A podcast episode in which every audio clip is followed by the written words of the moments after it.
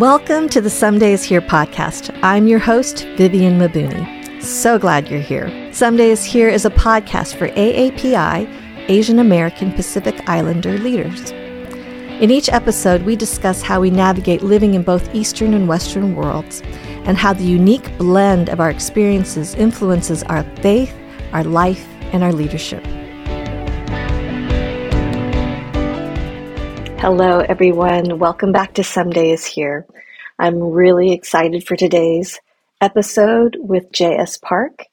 But before we jump into this conversation, I just wanted to offer a content warning, trigger warning for our listeners. Uh, we discuss mental health um, and suicide, as well as uh, depression, anxiety, and medication. And so we will be covering these topics during this conversation, and I just wanted you to be aware of that. I hope you enjoy the show. All right, everyone, welcome back to Someday is Here. And I'm just loving season four. I hope you are enjoying it as much as I.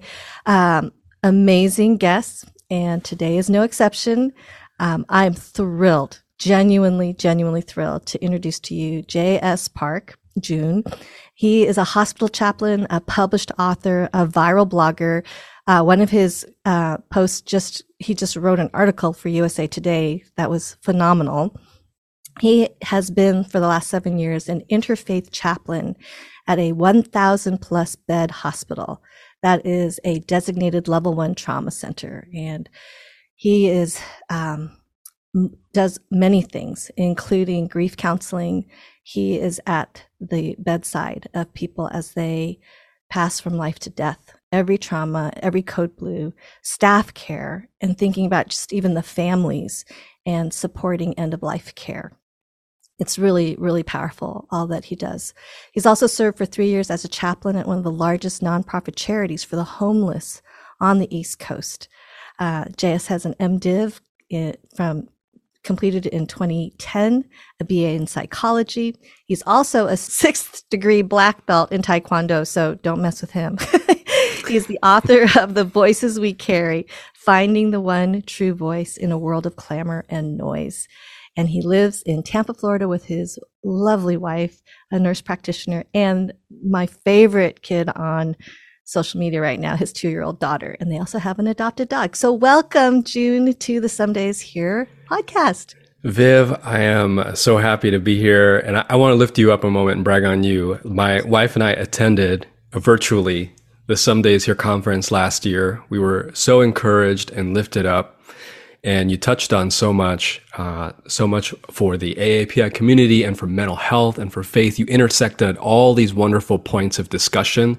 We were filled and just seeing you speak and hearing your teaching. I am a big fan of yours. So I am very, very happy uh, to be here. A little bit nervous even. Oh, and, me uh, too. Uh, yeah, yeah. And it's funny when you read the thing about being on USA Today, I was like, I think it was a Today show, but I was like, was I on USA Today? Because I'm a fan of both. no, it, if not, you will be soon. I'm I'm quite convinced, sir. You. Yeah. No, no, no. I. yeah. but thank you for that that very kind intro. I feel like I could. I speak for days about just how awesome and wonderful you are. I, I'm, I'm just big smile right now because I, we love you and your work. Oh, well, I can't wait to meet your family.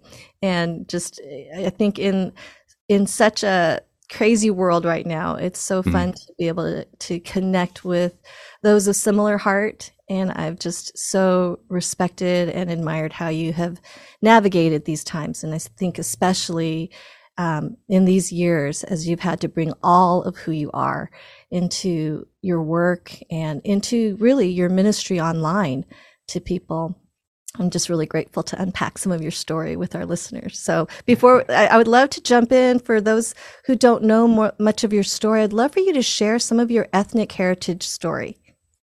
Yeah. So, um, you know, my parents were both immigrants and, uh, they got pregnant in New York. They met in New York mm-hmm. and they decided at the time that New York was probably not the best place for them to raise a child. And so they moved to Florida, hmm. good old Florida, which is so much better. All the Florida man stories are true. Oh. Um, yeah, but I, um, they you know, we're not married. And the one before me, they were pregnant before me. They decided to have uh, an abortion. And so I wasn't planned on.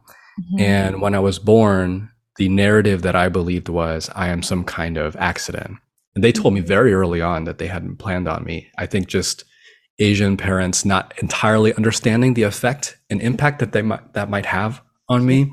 Mhm. Um, and so grew up an atheist. And my dad, he described himself as a Christian, but sometimes that was very, very hard to tell by the way he lived. Mm. And uh, my mom, she would say that she's kind of eclectic, meaning she believed everything and believed nothing. You know, it's all true, maybe none of it's true. My grandmother was Buddhist, Mhm. and then uh, she lived with us. And then my uncle, he had um, schizophrenia and had paranoid delusions. He also lived with us. He had severe uh, mental health issues. Mm. So we lived in a multi generational home. And part of me was very, very, I guess, averse to my Korean heritage. I Mm. really, really, really, uh, just to be plainly spoken, wanted to be white. Mhm. I, I went to a predominantly, you know, white school. And through most of my school years, it was just me and maybe one or two other Asian kids, if that. Right. And so, you know, everybody, every, I think every Asian American has a lunchbox story. Yep. And, yep. uh, you know, it's a bit of a, it's almost a, you know, a, urban myth or a cliche by now, but I got that lunchbox story, you know, brought bulgogi to school and all the kids were just like, oh, that smells. So, you know, I, I demanded that my mom change it because. I wanted to blend in, you know? Uh, yeah. And, uh, and so there was a part of me that really despised how I looked, my Korean heritage. And it probably wasn't even until about eight or 10 years ago that I really started to embrace my history and my ancestry and my parents' culture and the things that I grew up with and how Mm. powerful their story was and some of the the dysfunction I was able to work through, but also embrace the good stuff that was Mm. part of our heritage and our history. And so, I guess to make a, a long story a little bit shorter, there was so much about my own community. And when I say my own community, the Korean American and wider Asian American community that I pushed away for so long. Mm. And um, I internalized a lot of that because I received so much racism and I was a magnet for so much bigotry Mhm. that I, and as Asian Americans, as Asians, we can't hide our race in our face. And that's true for many people of color. Yeah. And so I internalized a lot of that. And so there's still so many things that I need to unlearn about that internalized racism Mhm. Mhm. and to and I continually in that process of learning from and rediscovering the the beauty of what it means to be Korean, to be Asian. And I've Mhm. written about this before, Viv. You know, I, I only recently discovered, maybe a couple years ago, a buried trauma where my first day of preschool, the teacher found that I couldn't speak English and put me in a corner the whole day. And, and not just put me in a corner, but had me facing the corner and told me not to turn around. And I cried that whole day. Is probably my first memory.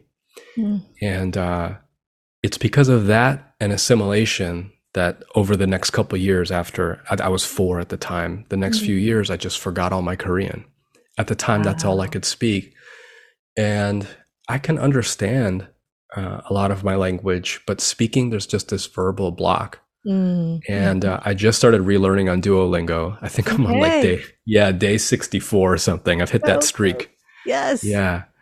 Yeah. But um there's so much in our story and I, I know it's not an original story, it's very common, and yet at the same time, it is the story of many second generation Asian Americans where Mhm. the goal is assimilation, to leave behind who we are. And I'm in that process of rediscovering now. And there is lost time, but I'm also gaining so much. Mm. So, what happened in that like eight to 10 years ago where there was the beginnings of the reclaiming? Were Mhm. there events that happened or books that you read? What happened? So I can point to a very, very specific event. Um, I went into hospital chaplaincy. Uh, it's been exactly seven years now that I've been a hospital chaplain. And uh, before that, I, I had been married for about a year. And my wife, I can, this may sound funny, but she's more Korean than me. She's, you know, perfectly fluent, You know, she she mm-hmm. loves K dramas, mm-hmm. and uh, she's very steeped into her, you know, family and the the culture, all of it. And uh, you know, she cooks the best Korean food. She's definitely more quote unquote Korean than me. Sure, sure. And so when we got married, I was open to and interested, I think, in rediscovering just because when we got married, I just realized there was so much that I had hidden and suppressed and buried. Mm-hmm. mm-hmm. When I got into the chaplain program, chaplain training is six month internship and a year long residency, and very few people make it in. That sounds like a brag, but it's it's one of those programs that is very, very uh, they just open the door uh, for I think five interns and uh, about ten interns and five residents a year. I was so lucky to get in. Wow! And the training is intense, mm. very very intense. And so we have these one-on-ones with our supervisor, and part of it is we have to learn all the skill set of like active listening, therapeutic response, family dynamics, and, and multiple perspectives on grief because we're dealing with so much in the hospital. We, you know, yeah. we attend every death and the code blue, as you had read in the beginning. So um, supervisors, as we're one on one, they're getting us in touch with our own story and our own grief and our, and with our mental health. And there's like a warp speed growth that happens. Okay. And my supervisor found out slowly that there was so much of my history that I hated in myself. Wow. Um, you know, I grew up in the dojo. My dad taught taekwondo. He he has you know had had several schools here in the states, mm. and so I quit Taekwondo some years ago. Um, and so there's a part of me though that hated, hated doing Taekwondo because I was just mm-hmm. raised in it. Mm-hmm. And I was trained to be competitive, even violent. And I don't mm-hmm. think I'm a violent person. Mm-hmm. Mm-hmm. And so there's a part of me that just hated all the competition and all of that stuff. And then there's the internalized racism and then the wanting to be white. And so my chaplain supervisor asked me very gently, she said, um, what parts of your story have you had to hide um, mm. that you feel like uh, you could rediscover again? Yeah. She said something like that. Mm. And I started to slowly over time during that internship and residency mm-hmm. come back to my roots. She mm asked me about my Koreanness. She mm asked me, you know, what parts of martial arts is, is part of your body and your mind now because it's where you mm. grew up in. And, uh, you know, she's like, you're a six degree black belt. You don't talk about it much. Is there something in that that you want to keep? You know, the discipline of it, the art of it, the beauty of it. Mm. And over time, I just became reinterested in rediscovering my mm-hmm. Koreanness mm-hmm. and also the plight that we face. Yes. And one of the things that I recognized about my assimilation is that very often when assimilation happens, second gen Asian Americans in particular climb the mountain called assimilation. And it is a westernized mountain of success. Mm-hmm. And almost by necessity for survival, mm-hmm. we leave behind the parts of us that we feel ashamed of mm-hmm. because it is not white slash westernized enough. Yeah. And so we leave those people behind, we leave those feelings behind, we leave the story behind. We mm-hmm. forget what it's like. Yeah. And it was painful to remember, but it was so healing and mm-hmm. so liberating to remember my people, remember my roots, remember my struggle. Mm-hmm. And um, really, I, I, complete gratitude and thankfulness to the chaplain program mm-hmm. really mm-hmm. brought me back and returned me to myself to bring me back home. That's beautiful. Now, the supervisor, was she a woman of color? Yes, she was. That's and she was very, very in tune and in touch with her own roots and heritage and mm-hmm. really, really guided me along. Hey everyone, do you have big goals for 2023? I'm actually pretty excited about this new year, and that's in part because of the Prep Dish meal plans. Subscribers receive an email every week with an organized grocery list and instructions for prepping meals ahead of time. If you don't think you have time to meal prep, I used to think the same thing, but with the Prep Dish super fast meal plans, I can prep five healthy dinners in just one hour. Every Friday, I receive meal prep meal plans straight into my inbox. I have the choice of either gluten free, paleo, low carb, and super fast meal plans. So, if you want to serve healthy, homemade meals without the stress, the founder Allison is offering listeners of Someday is Here a free two week trial to try it out. You can't beat that. Check out prepdish.com slash Vivian for this amazing deal. Compassion International is working to release children from poverty in Jesus' name through its one on one child sponsorships. When you sponsor a child through Compassion, your $38 a month will provide food, clean water, education, medical and dental checkups, and above all else, the ability to learn about Jesus and flourish through the local church. Letters from your child will help you keep updated on their life and development. Your sponsorship ensures this child will have hope, hope that poverty will end with him or her. But your compassion sponsorship doesn't just provide for the needs of the child, compassion cares for the whole family. Your sponsorship will change one child, one family, and one community. There are more than 100,000 children awaiting sponsorship, children who are desperate for hope. To partner with Compassion in bringing hope to a child today, simply text Ivey Media, that's I V E Y Media, to 83393 or go to compassion.com slash Ivey Media. The link will also be in the show notes. That's compassion.com slash Ivey Media. You know, I, I think as I walk these paths alongside with you and with so many others, uh, the linking arms with other communities of color and with yes. so so many um, places where we connect with similar values and uh, i just i love the thought that she would be able to see that in you and and so gently and tenderly call that out to to bring bring that restoration because in that way her gift continues to you know you're paying it forward. And what you're doing as well is helping others to begin to validate and see and celebrate and recognize. So that's really beautiful and powerful. Yeah shout out to her. Shout out to her sure. absolutely. Yeah. and you know it's just that and that's one of the things i am most proud of with our heritage is that we really are about those who have helped us those who are with us and helping to pave the way for the, the coming generation. And um, that's one of the things I'm most proud of about being from a collective culture. And I love that. So now I've had so many questions. I have, uh, I'm a, I'm a, I'm a lurker on Twitter. It's just that the whole, the, the whole environment is terrifying to me. I feel so intimidated. And my friends who are very gifted in words, in writing, um, are able to engage in ways that are just um, they're just skilled. And i i feel very intimidated by inserting my own voice in in the uh, the chaos there.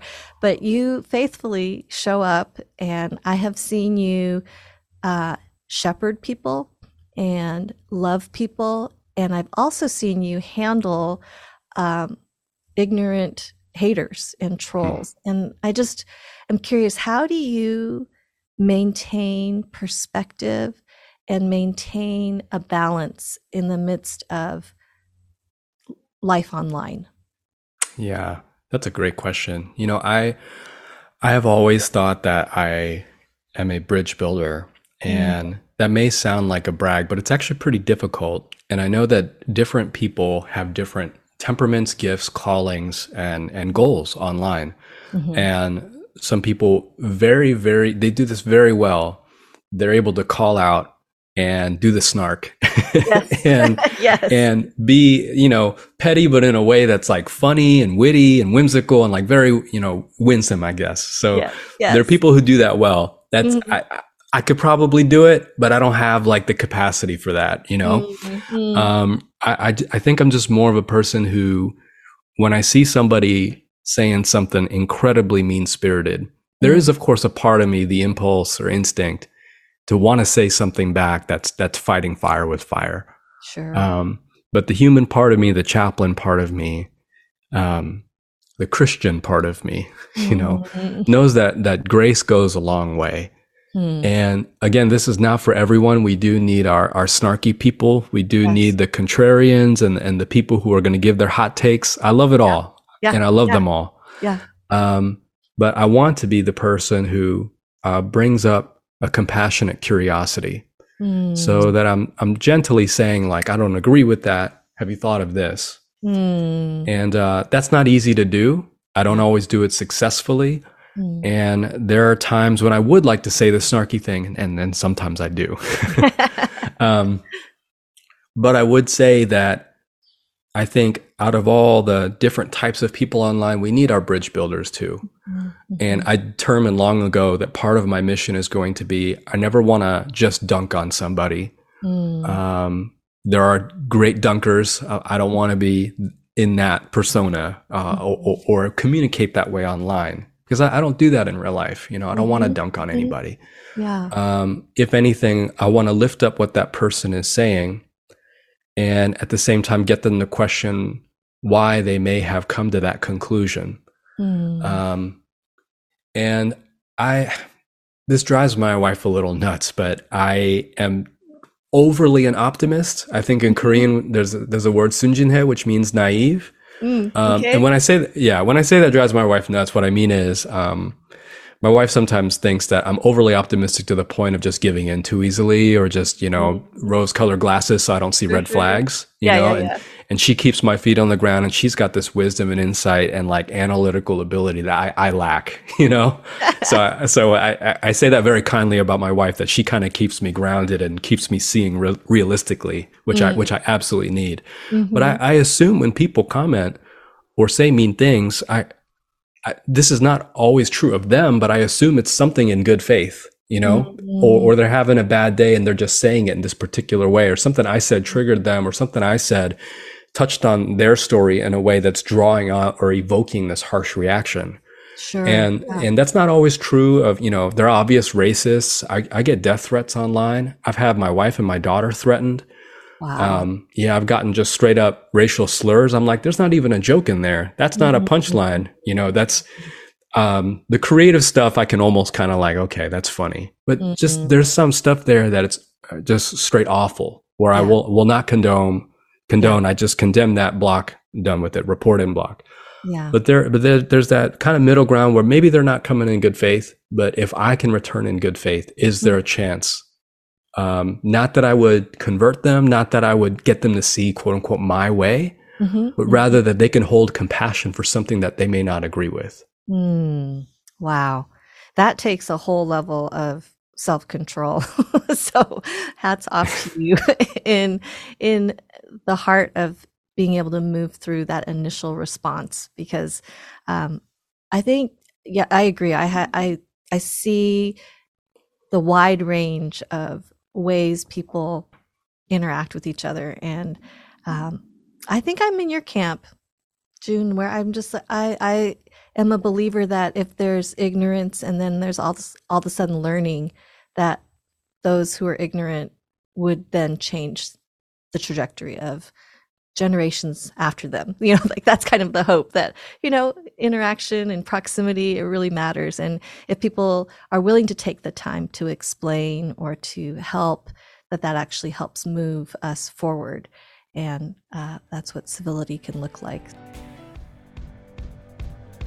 did you know that AAPI Heritage Month is celebrated each year in the month of May because it commemorates two specific significant events in American history which happened in May? First, on May 7, 1843, the first Japanese immigrant arrived in the U.S.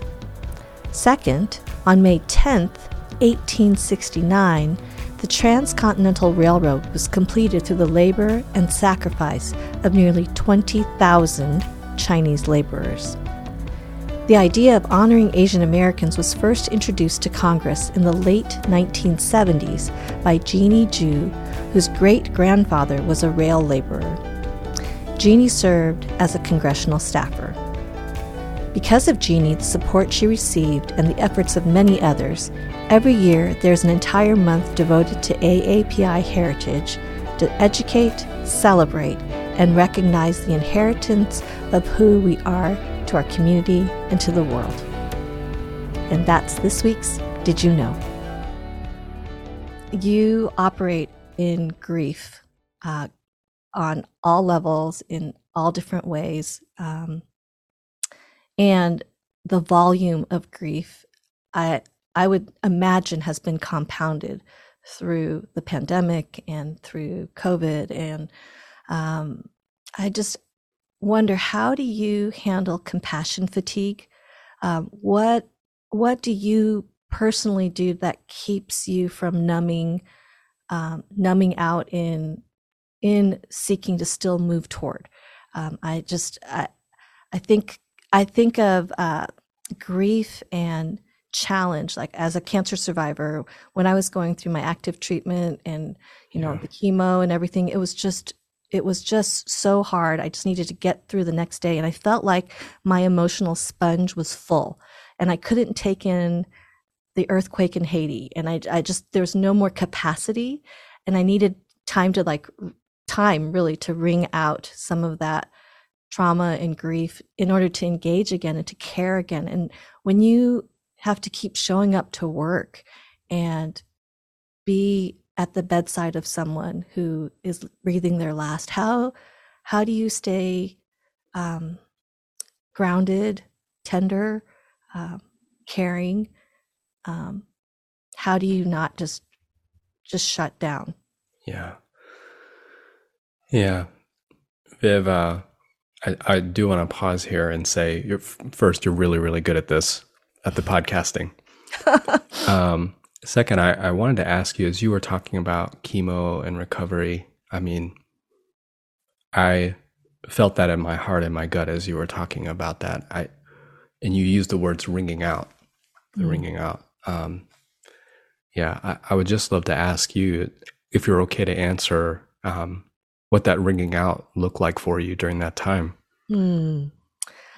Well, I think ringing out wasn't for at least for me it wasn't so much uh active like this is what I'm going to do yeah. as much as uh, recognizing looking back that it had really taken time like I was confused as to why I stopped caring about world events or uh, wasn't able to engage with another friend who had just been diagnosed with cancer or who had a yeah. friend or a family member diagnosed with cancer like i just couldn't take on anymore. Where having been in ministry for so many years that was what i was accustomed to and it just surprised me where i just couldn't. So the ringing out for me was looking back and realizing i was confused at this time and then over the course of time regained compassion and was able to regain um, an ability to take in more. Um, so I don't know if it was an active decision to ring out as much as I just needed time to be okay with being in my own recovery and then understanding that I didn't need to be what I used to be because now I'm living a new normal. Wow. Wow. Thank yeah. you for asking. Yeah, that sounds like sounds like you went through some grief and, yeah. and readjustment and when you said uh, being okay with where you weren't, where you didn't used to be. Yeah, mm-hmm. Mm-hmm. that is a that is a hard process, and uh, m- maybe only even learned in hindsight. You know, it, yeah. it's not something we can just engineer in the moment. Mm-hmm. mm-hmm. We can't yeah. will our way out of that, and I think that's some of the confusion about when our bodies betray us a little bit. That there's there's not a formula, um, and learning to live in the the confusion and having more questions than answers. I think God used cancer in my life to to pull out a lot of those truths that I didn't understand when other people struggled. Like, mm. why don't you just trust God? It's the most reasonable thing in light of who He is. And then to go mm. through such a hard time helped me to understand and have compassion for those that have questions. Yeah, yeah, yeah. I think so often, uh, betrayal, like you use the word betrayal, betrayal of the body can even sometimes feel like a betrayal by God. Um, mm-hmm. Um, you know, yeah. So it's like you know, you gave me this body, God, and now why do I have to endure this? Mm. You know, mm. yeah. Suffering does draw out those questions. Yeah. And yeah. then um, I think there's eventually not for everyone, but maybe a settling into, however it looks, of saying, okay, those questions are going to be there and they may never be answered. Mm-hmm. You know, yeah, yeah, yeah. I see that in uh, my patients all the time. Yeah, I um, to answer your question earlier, I I don't think I could do this without processing with my coworkers, the mm-hmm. other chaplains. Mm-hmm. And, uh, you know, it's a running joke that the chaplains make the best chaplains. they really do. And uh, even just how kind of we did a little mini processing just in this moment. You know, we're, we're allowed between visits to take time to process together. Yeah. Yeah. you know and during the pandemic we leaned heavily on one another and, and we still do before the pandemic and you know we're still in the in the midst of a lot of that yeah. we lean heavily on each other because uh, nobody can carry this alone you know Mhm. and uh, yeah the unbearable can only be made bearable when we bear it together Hmm. and that may be like a cute one liner until you're really there and you realize I, re- I really need to to talk this out to process this out to externalize what i'm going through and um, sometimes that may mean talking sometimes that may mean just sitting together and weeping Hmm. you know uh, Mhm. sometimes it just looks like a hug Yeah. um, but yeah i i mean i have two therapists Mhm. um, i'm taking medication because you can you can trust God and take Prozac at the same time. Amen. Amen. yes. and uh, I have a therapist, uh, a trauma therapist, and I have one who's kind of like my day to day therapist. Hmm. And uh, I say that knowing I'm very lucky and have a lot of privilege to have two therapists. Um, Mhm. My my insurance I get from the hospitals is pretty good, so I'm glad that I have all that. Hmm. Um, but doing this work, seeing what I do is impossible. Mhm. It is impossible. Yeah. And uh, at a thousand plus bed hospital, we have about 20 chaplains right now. And uh, we could use more, you know, Oh. but seeing as having as many as we do, that is crucial to how to getting our work uh, done. Yeah. And one of the things that I'm so thankful for is that we have this common mission. We're all on the same page. You know, we're, we're interfaith chaplains and we come from different backgrounds. So I work with a lot of Christian chaplains, but there's also Jewish and Buddhist and even even like agnostic or atheist chaplains. Wow. And yeah, yeah. But we have the common goal of this hospital essentially is our sanctuary. And we Mm, are the therapists slash priests. You know, we are the hands and feet of divinity. right. And so when I was doing church ministry, which I did for seven years, uh, almost seven years, I I loved church ministry, but there was so much behind closed doors, so Mm. much about the leadership, so Mm. much about the bickering. Mhm. There are some pastors who are made to navigate that. I, I just couldn't do it. I tried Mm. so hard uh, to play ball and do the politics stuff, and I I just maybe wasn't smart enough or designed for that or something. I I, I just couldn't hack it. Mm. Um, but so often, being here now for seven years in the hospital working, there's so much of my heart that grieves because if the church operated like the hospital with that sense of urgency and mission and care and and facing each other out of love rather than you know the color of the paint is wrong in this room Mhm. you know our Mhm. numbers are down for baptisms Right. um, i don't like that song that you sung last week you know right. um, and that's only the tip of the iceberg there's abuses and Mhm. abandonment all kinds of stuff happening in church circles Yeah. um, charismatic leaders that shouldn't be where they are you know all of that hmm i just think being in the hospital where i'm at I, I wouldn't want to do this work i couldn't and i wouldn't want to do it without the other chaplains and Mhm. that's the only way we've been able to survive hmm And so I'm sure in your own story too,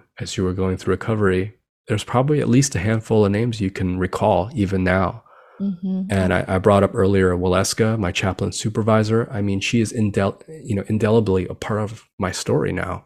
Yeah. At- at- you know, and uh, we are each other's support. We're each other's chaplains, and um, you know, there are coworkers and collaborators that even if you don't talk to them again because it was just for that season, Mhm. they become a part of your life and monumental in a way that they're just permanently intertwined with you and help you do the work even if you don't see them again or if they're out of that season yeah. and so so Yeah. shout out to them really amazing Yeah. amazing coworkers yeah That's incredible. And again, to me, it, it just speaks of gospel and it speaks of how God has hardwired us to be in community and it and that that what you're experiencing with these chaplains is genuine fellowship, not the have a donut and a coffee after church fellowship, but just genuinely like doing life together. And um, yeah, what a beautiful. Yeah. Can I Bible verse here real quick, Viv? Yeah. It's, oh, it's always, my my always. my favorite verse of scripture, uh, First John four twelve. It says, uh, "No one has seen God, but if we love one another, His love lives in us and is made complete in us." Wow. You know, that's how the invisible God is made visible. That's just gives me goosebumps. And to think about that verse in the context of your day to day is incredibly powerful. Yeah. I'm going to need some tissues here, sir. Am I allowed to cry on your podcast? Yeah, of course you are. We'll just you know, connect on all the things. Wow. Well, as you have led in so many different arenas, whether it be at church or you know at the hospital, um, online, in different ways, what are some of the leadership principles that you live by, or seek to live by, or would want to be known as a leader who does blank? Yeah. The first thing that popped to my mind is uh, own my mistakes. And- Mhm. So there's a part of me, Viv, that thinks, is it because culturally and historically and in my own story that because I can't own my accomplishments that I run to my mistakes very quickly? Because Mhm. because there is a psychological, I think, tendency or propensity, and I say this for myself, but it could be culturally true. yeah. When I make a mistake, I ruminate on, it like oh, too much, Yes. you know? hmm And in the shower, I'm like shouting it out. I'm like replaying what I could have done differently. Yes. When my head hits the pillow, you know, that whole thing, that Mhm. whole routine. I get and you. uh, yeah, yeah.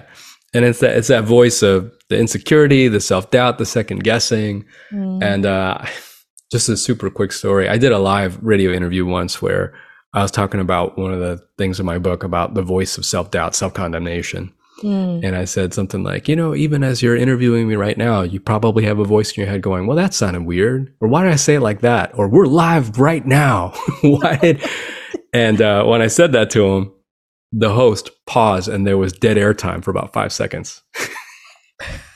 and then I heard him go, oh, yeah, yeah, yeah, yeah. Uh, yeah, let, let's cut to a commercial. so we cut. And I stayed on the phone with him. And he goes, "Wow, I was I was gone there for a second. Just what you." I was like, "Yeah, we all got that." So I think he he just kind of got lost in what I was saying because it happens all of us, Yes. you know. Yeah, there's a tri there's a trialogue that happens where it's like Mhm. I'm speaking to this group, but then also like there's another voice that's like speaking to me. Well, that was you know why'd you say it like that? You know, or oh your voice got kind of nasally. That wasn't okay. You know, I you know all the yeah, all, all of that. So sometimes I wonder, oh, is own my mistakes like, am I just being critical? But the one thing I see very commonly that in leaders that uh, don't lead well, Mhm. and I say that in respect to leading is so hard, Mhm. uh, but leadership in parenting and pastoring, Yeah. with clergy, with with corporations, nonprofits, all of it, yeah. wherever we're leading, Yeah. owning our mistakes is important for ourselves, of course, to learn and also to model for others Mhm. that mistakes are okay, that they're not the end of everything, Yes. and that it doesn't dictate and determine our value, our dignity, what we're worth. Mm. And so often when we cover up mistakes or when we rationalize or justify them, or when we say a, lit- a litany of excuses, what we're Mhm. telling other people is that mistakes are not okay. Yeah. If you don't cover it up, you will be punished and somehow you're worth less. Right. And for me, it has been so important to try to balance the beating myself up versus Yeah. the here are the things that I could have done differently. I did these things well, but these things, if I had just shifted this many degrees, Mm-hmm. it may have turned out better. And, I, Mm. and I'm learning that that's okay to say, and I'm Mhm. learning that that's okay to express. Yeah. And I know that that's not true of every place because of things like job security and you know all of that. I, I know that there are social pressures to look perfect. It's very difficult to create that kind of climate, to create Mm. that kind of work culture or home culture. Mm-hmm. Um, but when we're able to, uh, for me, what I've seen is being able to own our mistakes is like being able to breathe out. Because if Mm. no one can make a mistake, we're just holding our breath. yeah. Yeah. You know, we're we're doing like a, a ballet on thin ice. Mm. you know, with bruised ankles. And that never works out for anybody. It's just constant nervousness and anxiety. And I'm sure that you and I and anybody who's listening, we've been in those kind of environments mm-hmm. where it feels like I, I, better do perfect. And if I don't, I'm just not going to say that part of it. You know, right, right. I can't say that part of it. So whether, you know, in my own work, I, I, there are times when I feel like when I tell a story, I'm like, am I, am I in a zone right now where I'm telling my hero stories too much? mm-hmm. You know, and I, I don't ever want to get to that place where I lose touch with, no, it's, it's okay to admit when I got this wrong. Yeah. You know, and one thing I've noticed speaking specifically in church ministry is when pastors from the pulpit share their hero stories too much, mm. it almost makes them look like they're not human. right. they're kind of setting themselves up on a pedestal. Right. And also almost saying like, you know, the secret to being Christ-like is to be like me, mm-hmm. is what I'm hearing, right? Mm-hmm. And uh, what they're telling the congregation is, you got to be this level, you got to be this standard of perfection. Yeah. And so I, I, hope we can take that that dress off, that shirt off, because it's too tight and it's suffocating, and yeah. we're all holding our breath. Yeah. And so I'm just learning it is okay to admit mistakes in a way that is mm-hmm. not self harming but uh, liberating. Hey everyone, taking a quick break to kind of focus in on the topic of marriage. My husband and I have been married for 31 years, and we have the privilege of speaking at marriage conferences across the country. And marriage is challenging, and there are a lot of challenging topics to navigate. And 31 years ago, I would have really appreciated um, the kind of content that I'm about to share with you. Countdown to Marriage is an online course that's created by Legacy Family Ministries and it's set to help couples have a meaningful and fulfilling marriage. It's um, designed to help engage couples to connect and to lay a solid foundation before saying I do. In this six session course, Legacy Family Ministries walks couples through practical topics such as communication styles and conflict management and sexual intimacy, shared finances, and how to navigate relationships with in laws. Those are the topics that really are often at the root of a lot of conflict in marriage. This course is led by Byron and Carla Weathersby, who have spent nearly 30 years preparing thousands of couples for marriage, including Chip and Joanna Gaines. The Countdown to Marriage course provides engaging training videos, actionable resources from each lesson, and important discussion questions to get couples talking about what matters most. So if you're engaged to be married or know someone who is, visit legacycountdown.com slash online and enter the code Ivey Media to save 25% off the cost of the course. Again, that's legacycountdown.com slash online and use Ivey, that's I-V-E-Y, media at checkout to receive this discount. Marriage is an important relationship, and the investment into these topics before you say I do will yield such benefit. So, check out this great opportunity. Hey everyone, if you're looking for a new Bible study, I want to tell you about one from my friends at Women of Welcome. I love them. They are such a great organization. Um, their team has created a beautiful, simple, and free Bible study that can be done individually or with a group. Women of Welcome is a community dedicated to diving into the whole of Scripture to understand God's heart for the immigrant and refugee. The welcome of Christ was astonishing to the culture around him. He gave voice to the speechless, frustrated the powerful, and humbled the wise. As Christians, our welcome should be like his wonderfully surprising, deeply challenging, and firmly rooted in love. And that's true as I study the scriptures and I learn about how people are made in the image of God, Imago Dei. And having that view of people changes how I interact with the people around me, especially those who come from a different background. So when you start following Women of Welcome and learning from them, you venture into a journey of understanding biblical hospitality in a fresh and authentic way. A great starting point is their Christ like welcome study, and you can download it for free today. Spend five weeks in the Word exploring the beautiful welcome of Jesus toward his most beloved creation, human beings. To download your free copy of the Christ-like Welcome Study, visit womenofwelcome.com slash Vivian. That's womenofwelcome.com slash Vivian for your free Bible study. Enjoy. I, I 100% agree with that. And I think being under leadership that's willing to admit, uh, I don't expect my leaders to be perfect or to have the, the right answers even but just the willingness to admit i've made mistakes and it's not i'm sorry if you might have felt offended but just being able to say say say it own it uh, actually causes me to respect a leader even more and i think i've seen in parenting that my children are uh, quite forgiving and when I own it and I just say, I blew it. And when I raise my voice, uh, it was wrong for me to, to say what I say the way I said it. What I, what I was saying was still important, but the way that I said it was hurtful. And I'm so sorry. You know, that, that, uh, repair and that restoration, I think it really, um, helps to reset, uh, the the inside compass like for my sons and my daughter to know it's not okay to be yelled at like that. Helps them as they travel through life because when someone yells at them um, stranger or not you know they know that that's not okay because that was modeled to them you know? Yeah okay so yeah. i absolutely agree with that that leadership yeah. principle i wish i could see more of that and it takes a very secure leader to be able to admit when they make mistakes. And yeah, yeah. And I think I've said before a culture of grace can only exist in a culture of honesty. Mm. And likewise, in reverse, a culture of honesty can only exist in a culture of grace.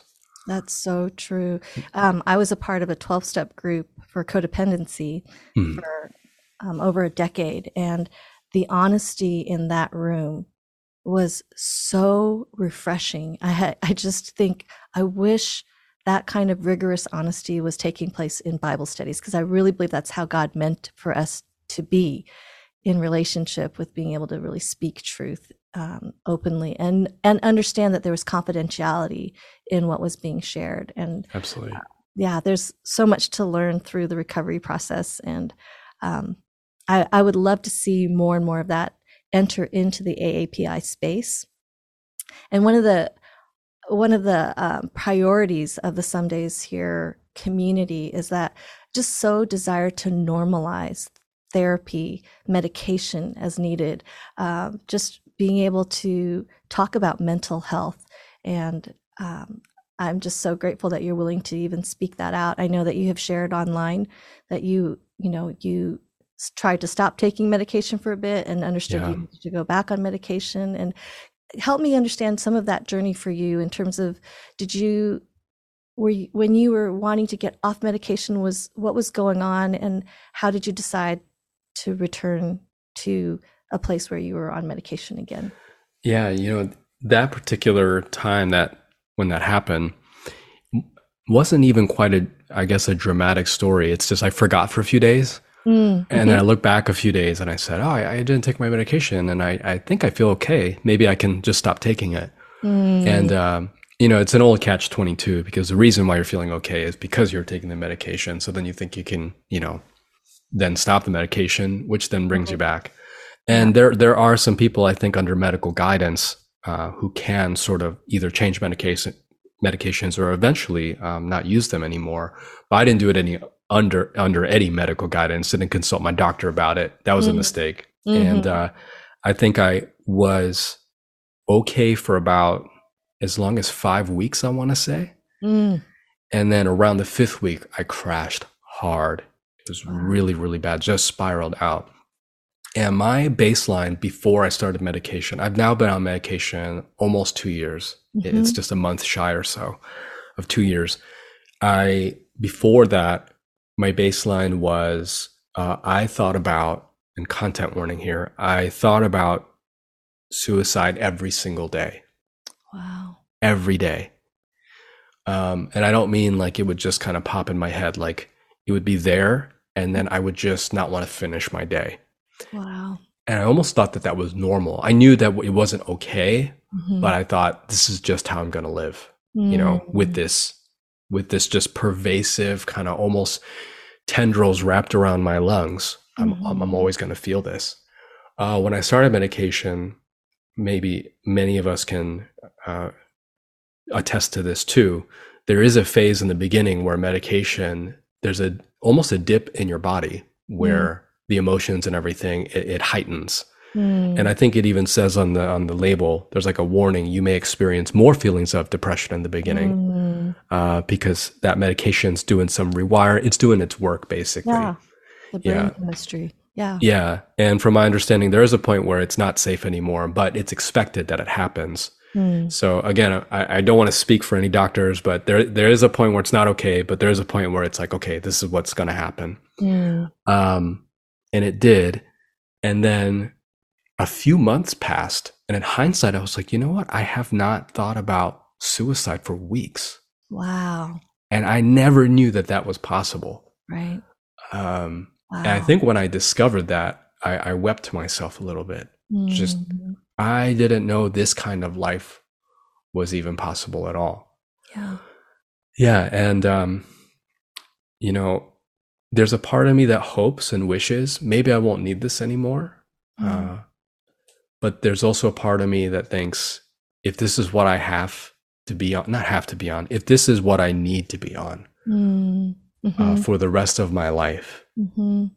because there's something in my brain that can't quite, you know, it wasn't, was, was it my fault? Maybe it was trauma. Maybe it was biological. Maybe it was social. Maybe there's all these different factors that are out of my control. Mhm. But, um, you know, anything that helps is good help, and all good help is God's help. Mm. I've said that before, right? Yeah, I, it's and so if God gave us the gift of therapy, I'm just glad to be alive in a time where we have these gifts and have these advancements. Mhm.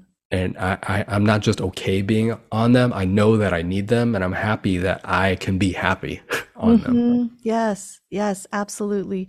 And it's so fascinating to me how God gave us our brains and the reality of brain chemistry and the fact that we can have scientists and doctors and researchers who can figure some of these things out and to, to live in a time when we would be able to treat depression, anxiety, um, any number of um, mental health issues. We're just, uh, again, I think we in the AAPI community often try to power through. And I've read statistics before that one of the highest suicide rates is um, Asian American women between the ages of 18 to 30. And I just think there's just such a striving, and even how you described growing up with the immigrant parents, but the drive to be perfect and to be the best at this. And we take that even into our faith journeys and, you know, just try to, we end up burning out trying so hard. And, um, yeah, that performance treadmill that just, just never ends. And I think there's a lot that links to brain chemistry, and there's a lot Yeah. that leads to that coming from trauma. And uh, I, I think this second generation and beyond, we think of our children and their mental health as a priority, whereas immigrant parents were just like, we just need to stay alive and you know make a better world for our kids, or just the the the priorities were so different. And um, I see that in um, people that are trying to raise kids now with you know not only intellect but emotional you know your eq is as important as your iq and yeah i just i'm grateful for you your willingness to share that part of your story thank you Yeah, yeah, thank you. And if I can, you know, the part about the if I can narrow in on that AAPI with the mental health, Mhm. I, you know, the more I look into that, I, I can almost understand like why the AAPI community would be so averse to mental health help. And I think a lot of that has to do with, like you were saying, the perfectionism, Mm. because what doesn't bring tangible results is almost seen as superfluous, like it's trivial, like we don't need it, right? right And so mental health is quote unquote invisible Mhm. Whereas getting good grades and making income and getting accomplishments and achievements, you know, trophies, those are all tangible, right? Mhm. even though those things in themselves are going to be, you know, buried under dirt, right? One day. yep. Um, but yeah, it's, it's the mental health part that it, because it's not tangible, maybe to an older generation and not just AAPI, but to an older generation, it's almost pointless because what is that going to do for my survival? Where can Mm. I put that on a mantle? Right. Um, and so I, I think that's a, a, a huge broad discussion of there's, there's the piece about it doesn't bring tangible results. And I've also noticed that many people of color, their relationship with healthcare is very conflicted. yes. And so I have a lot of compassion towards that yes. because being at bedside, I I want to be really careful how I say this because I work I'm lucky to work in an amazing hospital. Mhm. And there's also going to be inevitably implicit bias towards people of color. It's Yeah. just going to happen Right. uh, because that is the unfortunate reality of unconfronted uh, bias and racism and Mhm. bigotry. hmm And uh, because of that, there is a lot of distrust of medical institutions, and I would say even rightfully so. Mm. And so I went to the doctor and they overprescribed this, or they gave me the wrong thing, or they, you know, when I got there, I waited this many hours and they wouldn't treat me, or because of the language barrier, I can't understand Mhm. anything that's going on, and they're treating me like I'm not human or that I'm less intelligent. That's right. And so um, that's not a counterpoint. That's, I guess, I'm saying in addition to that Mm. whole mental health, why it's so hard to get help and why there's suspicion.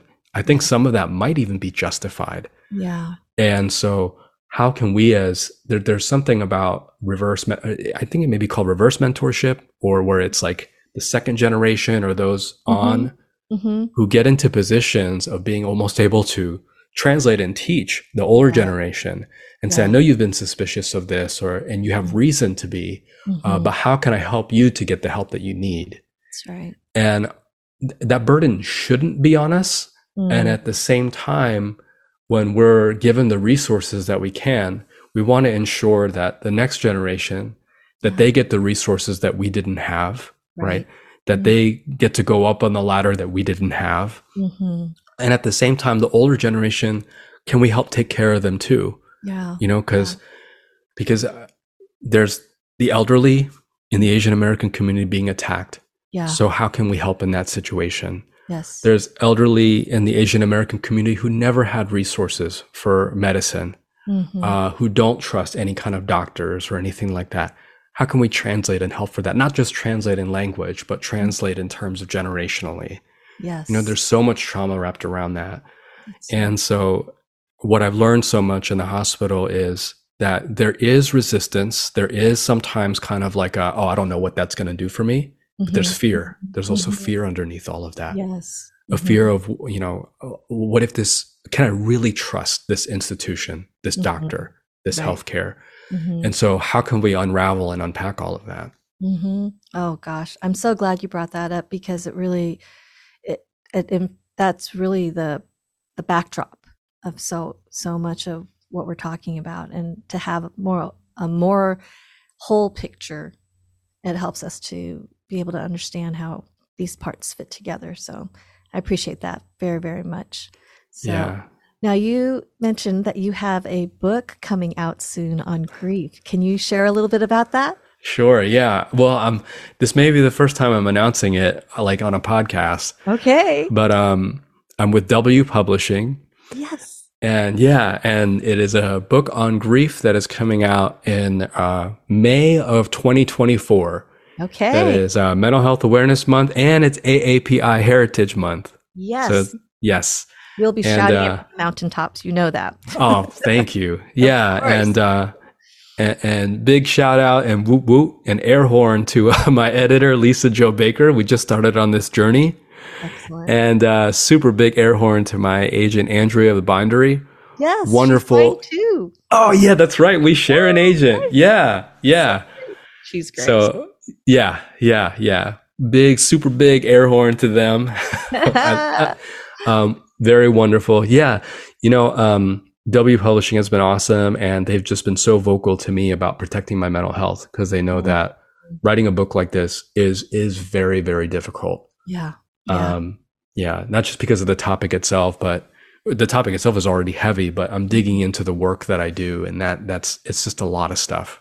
Yeah. Um, but yeah, that the book itself, it's going to be the initial plan. And Viv, you probably know this, and that you know when you have the proposal for the book, Mhm, by the time the book releases, you're like, hey, this looks very different.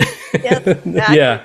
You Yep. know, yeah, yeah. You may have junked like even entire chapters. So Mhm. m- my hope though is that um, is, is 10 chapters and each one is going to cover a different dimension of grief. Mm, So, uh, for example, how do we approach the loss of autonomy? mm, Um, as we age and as we approach um, a disability right. and as we discuss end of life, Mm, uh, there's things in our li- lives as just with the inevitable passage of time, or if there's an injury or there's illness, yes. there are things in our body that we have to sadly leave behind, Mm, um, whether by choice or not. right. And so, as we co- come to that sort of end of life or mortality, Mm, uh, how do we grieve that? And what does the decision making look like as we enter that that season of our life? right. And uh, loss of mental health. There's another chapter I talk about loss of faith. Um, during residency, I did lose my faith for a while. I just Mhm. reverted back to atheism, Mhm. and uh, I came back, but I came back changed and Yeah. different, with a very different understanding of God in the context of suffering. Mm, and that that's going to be sort of the overarching i guess story of the book as well uh, Yeah. about how did my faith change. And then i mm, think the last chapter is going to be uh, loss of loved ones. So e- each one is going to take on a, a different aspect of grief. Mm, and uh, it's weird to say but i'm very excited to write this book. I. I know that's a weird word to use for this kind of book but it's something that from the experience the stories that i've heard Mhm. uh, the ways that I've been able to honor my patients, because really Mm. it's all about them. Yes. Anything that I can glean from that to be able to help someone, to Mhm. guide them, to lift them up through their grief process, Mm, you know, um, I want to be able to put that down. And Yeah. and, yeah, Yeah, I can't wait for the book to release. I think I've long thought, and I know others think similarly, that what we've been in and have walked through and are still in and will continue to kind of move through is a lot of unprocessed grief.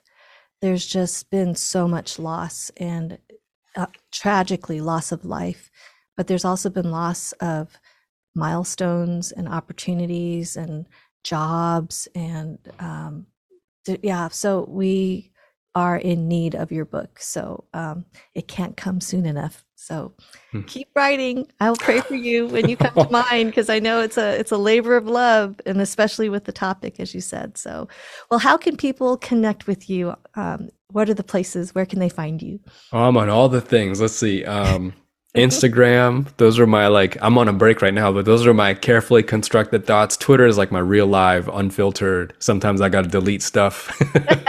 thoughts, yeah.